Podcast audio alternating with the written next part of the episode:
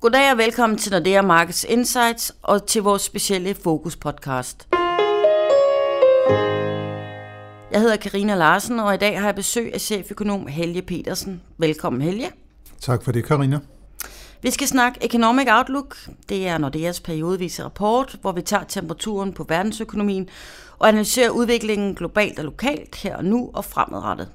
For vi har netop sendt et frist eksemplar på gaden, og den skal vi dykke lidt ned i. Og der er nok at tage fat på med overskrifter som optimisme i en usikker tid, temperaturen stiger, Trump with let's punch og meget mere. Men når man sådan lige bladrer igennem rapporten, så er det overordnet indtryk, at de anlægger en mere optimistisk tone i vurderingen af verdensøkonomien. Hvad skyldes det, Helge? Jamen, det skyldes jo ikke mindst, at vi faktisk siden øh, sidste efterår har kunne konstatere, at virksomheder og husholdninger over hele verden, de simpelthen er blevet mere optimistiske. Det kan vi se på de løbende målinger, der er af forbrugertillid og erhvervsledertilliden, der i dag er på de højeste niveau i, i adskillige år. Og øh, jeg tror, at øh, noget af det, det skyldes det, at vi har set, at olieprisen den er begyndt at stige lidt igen.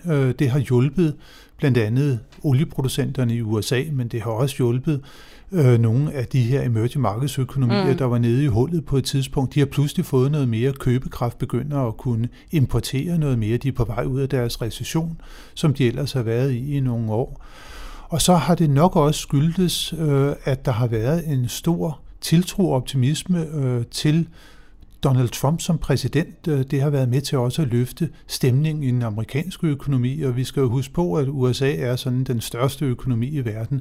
Så når det er, at der kommer positive stemninger, vibrationer fra USA, så har de det altså med at sprede sig til resten af verden. Og det er faktisk flere år siden, hvor vi har set, at den her udvikling med større optimisme, at den har været et egentligt globalt fænomen. Mm-hmm.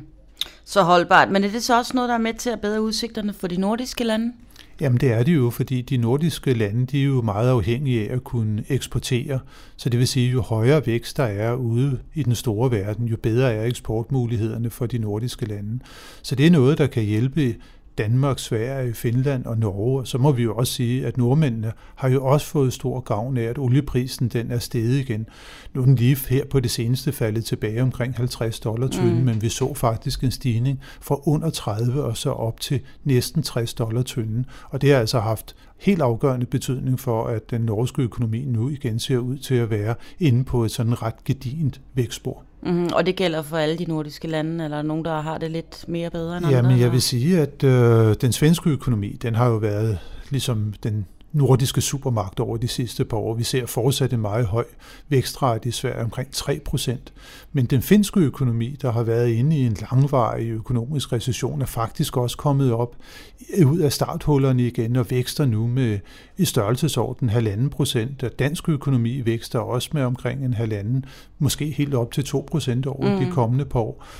Og den norske økonomi er også kommet fra noget under 1 til nu op omkring en halvanden procent. Så det vil sige, at vi ser, at de her nordiske økonomier, de faktisk måske begynder at konvergere lidt mod hinanden i den økonomiske vækst, altså omkring øh, 2%. Jeg tror ikke, at den svenske vækstrate med 3% vækst, og de har været helt op omkring 4. Den er mm. helt holdbar i længden. Men øh, vi ser faktisk også en pæn udvikling, vil jeg sige, i de nordiske lande okay. under et. Ja, og inflation det er noget, vi har talt en del om, både i de her ugenlige podcasts, og, som I også har dækket i jeres rapporter. Øhm, og de her bedre udsigter for verdensøkonomien, det er vel også med til at skubbe på inflationsudviklingen, så, og, som vi også lige har været inde på. Men skal vi til at vende os til en fremtid med højere forbrugs, forbrugerpriser? Ja, jeg tror, vi skal vende os til, at de bliver lidt højere end det, som vi har været igennem, hvor vi jo i nogle lande har været inde og snakke om risiko for egentlig faldende forbrugerpriser, altså deflation. Det tror jeg, vi kan lægge bag os nu, men den vigtigste årsag lige nu til, at inflationen den er stedet, det er altså de her stigende råvarepriser og oliepriser, som vi snakkede om mm. lige før. Det er den væsentligste årsag til det. Der er fortsat nogle ting omkring arbejdsmarkederne, der gør, at de ikke hænger helt sammen med løndannelsen, som de gjorde det tidligere. Og der tror jeg, det er sådan noget som globaliseringen, der fortsat ligger sådan et lidt nedadgående pres på, på løndannelsen. Øh, der er strukturelle forhold også, som alle de her reformer, som der har været af arbejdsmarkederne rundt omkring, mm. og også produktmarkederne, at man altså skal have større konkurrence og liberalisere øh, markederne for varer og tjeneste tjenesteydelser globalt, det er også med til at holde forbrugerpriserne nede. Så selvom de nu begynder at stige, de nærmer sig de her 2%, som der er målsætningen for rigtig mange centralbanker, så tror jeg ikke på, at vi kommer til at se sådan en kraftig stigning fremover. Øh, det skal jeg ærligt indrømme. Men jeg tror på, at de kan komme til at ligge lige omkring de 2%. Og så vil centralbankerne være rigtig glade, fordi de gør jo alt for det, som økonomer kalder at forankre inflationsforventningerne. Ja. Sådan så det er, at vi sådan ligesom skal regne med, at de er omkring 2% øh, i nærmeste alle evigheder lige der omkring, det tror jeg, vi skal vende os til, at inflationen den kommer til at ligge hen over de kommende par år. Okay, okay.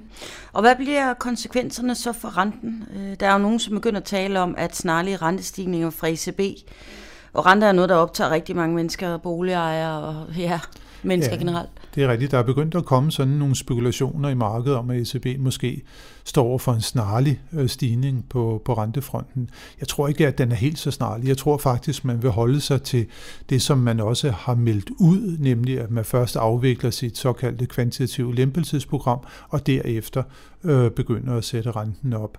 Men øh, det kan da godt være, at vi allerede i løbet af næste år, altså i 2018, kommer til at se, at ECB øh, vil sætte renten op. Vi har i vores prognose, det først kommer til at ske i 19. Det kan godt være, at det allerede kan ske i 18, men jeg tror altså, at vi har den her lange periode foran os fortsat med meget lave korte renter, centralbankrenter. Fed i USA, mm. øh, den amerikanske forbundsbank, har jo sat renten op også her for nylig. Mm. Men der er arbejdsmarkedet jo også helt anderledes stærkt, end det fortsat øh, er det i Europa. Så de er længere fremme i den økonomiske cyklus, derfor også længere fremme i den pengepolitiske cyklus.